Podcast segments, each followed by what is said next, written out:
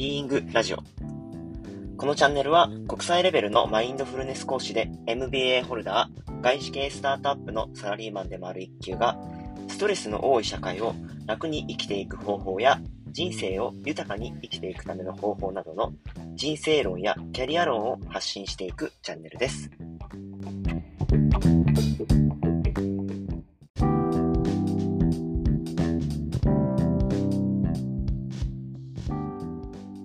皆さん、こんにちは。えっと、今日は、マインドフルネスとかセルフコンパッションって、あのまあ、どんなことをするのですね、どんなトレーニングをするのってことだったりとか、そのトレーニングをすることによってどんな恩恵があるのかとか、まあ、具体的にどういうふうにやるのかとか、まあ、どれぐらいの期間で効果が出るというふうに一般的に言われてるのかみたいなこととか、そういったことについて触れていきたいと思ってます。はい。きっとこれまでの、まあ、えっと、まだ数少ない放送ですけど、あの、お話を聞いていただいた方や、これからお話を聞いていく中で、あの、なんだ、なん、なんだろう、えっと、あなたの言ってることはわかるけれども、その、マインドフルネスとかセルフコンパッションってな、何なの？とか、具体的にどういうことするの？っていうのは、おそらく、あの、気になってくるところかなというふうに思います。はい。で、まず、そのマインドフルネスとかセルフコンパッションのトレーニングをすることによってどういう恩恵があるのかみたいなことについて、まずは触れていきたいなと思ってます。で、あの、まずその、エビデンスみたいなことですね。マインドフルネスとかセルフコン、まあマインドフルネスですよ。主にマインドフルネスっていうのは、あの、こういう科学的な、あの、効果があるっていうのこ、こういう効果があるっていうのが科学的に証明されてますみたいな論文とか、そういったものっていうのは、もう本当にたくさんありますね。はい。で、こういう効果がありますっていうこととか。でも、あの、一つだけ言えるのは、それはまあ人間一般に対してはそういう効果があるというふうに言えるのかもしれないけれども、まあ、ご自身にとっては必ずしもその限りではないということですね。はい。なのでな、まあ、マインドフルネスって魔法の杖ではないので、あの、よくお話をね、あの、ちょっと聞いてみたいですっていう方とかから、マインドフルネスってどういうふうに私を変えてくれるんですかみたいな感じの、あの、ご質問ですね。それやったら私はその不安とかから自由になれるんですかとか、あの、怒りをコントロールできるようになるんですかっていうふうに、まあ、聞かれたりすることはあるんですけど、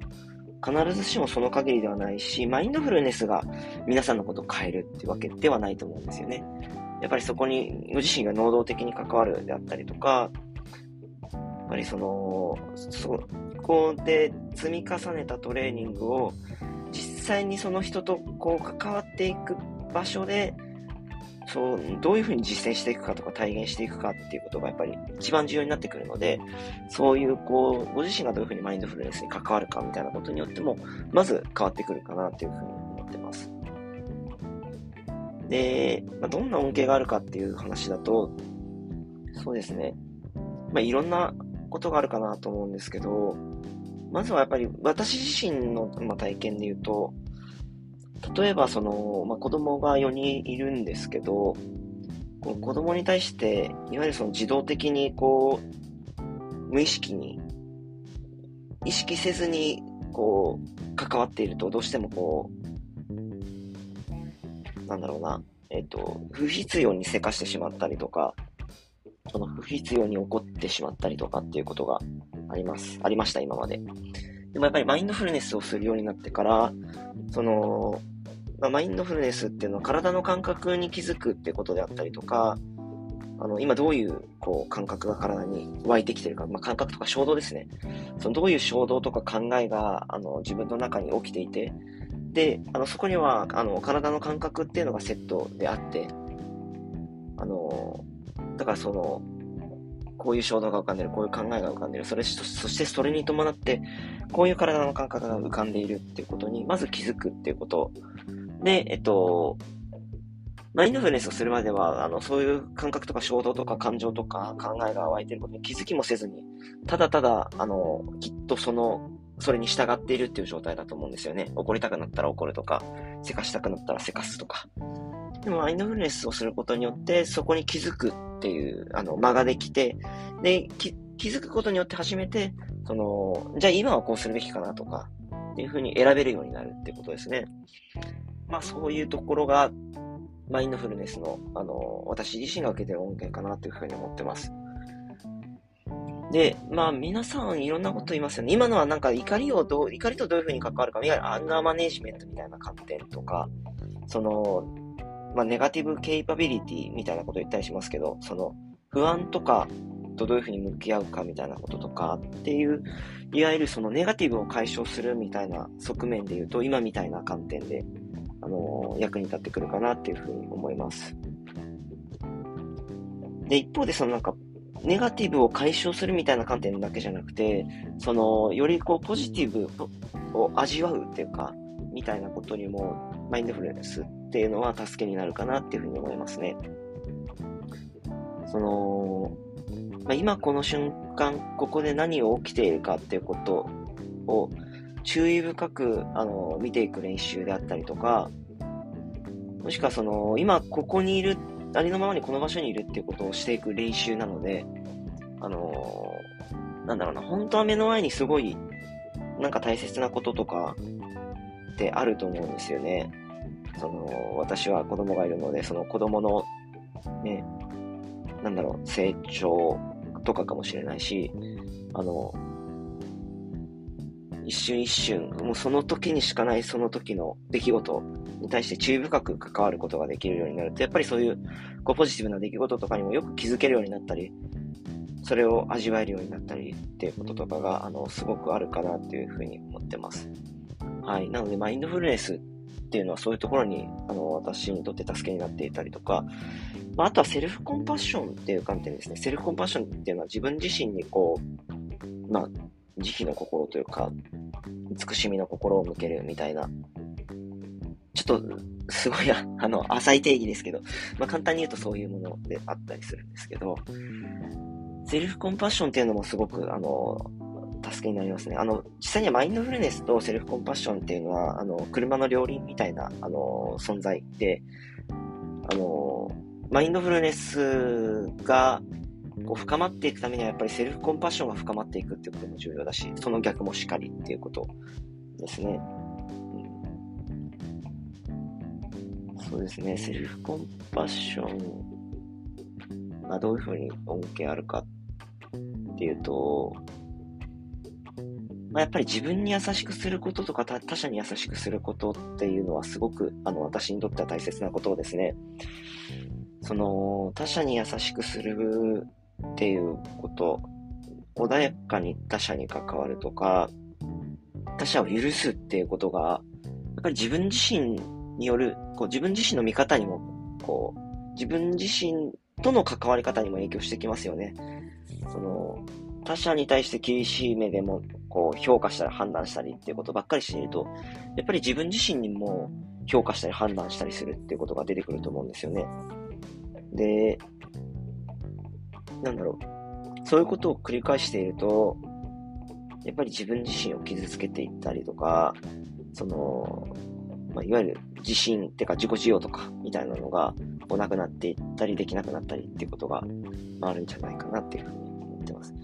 セルフコンパッションっていうそのトレーニングも私にとってはその他者に対して優しさを向けるとか自分に対して優しさを向けるという観点であの役に立っているかなというふうに思います。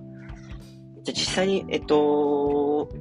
どれぐらいの期間で、あの、マインドフルネスとかセルフコンパッションは効果が出始めるのかっていうことなんですけど、もちろん一回やったからといってすぐに効果が出るっていうものではないと思うんですよね。で、もちろん、あの、私も今、えっと、マインドフルネス自体は、あの、実行流で始めてからは5年ぐらいかな。もっとか、もっとですね。6、7年とか。で、あの、ちゃんと専門的に学び始めてからは、2年ぐらいですね。で、やっぱりそれで学べば学ぶほどやっぱり深まっていくっていう感じもありますし、一般的にはだいたい8週間程度継続していただくと、あの、効果が出始めるっていうのが、まあ、えっと、科学的な根拠としてもあるみたいです。はい。まあ、どれぐらいの期間で、あの、効果が出るのかみたいな話でした。で、えっと、一回ちょっと時間が来ましたので、ここでチャプターを切って、次に、えっと、どういうことをやるのか、どういうふうにそのトレーニングをするのか、みたいなお話をさせていただきたいと思います。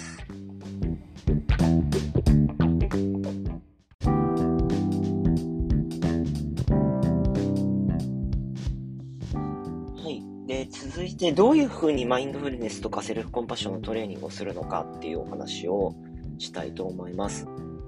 で、マインドフルネス、まずマインドフルネスについてなんですけど、あの、私が、あの、トレーニングしてる MBSR という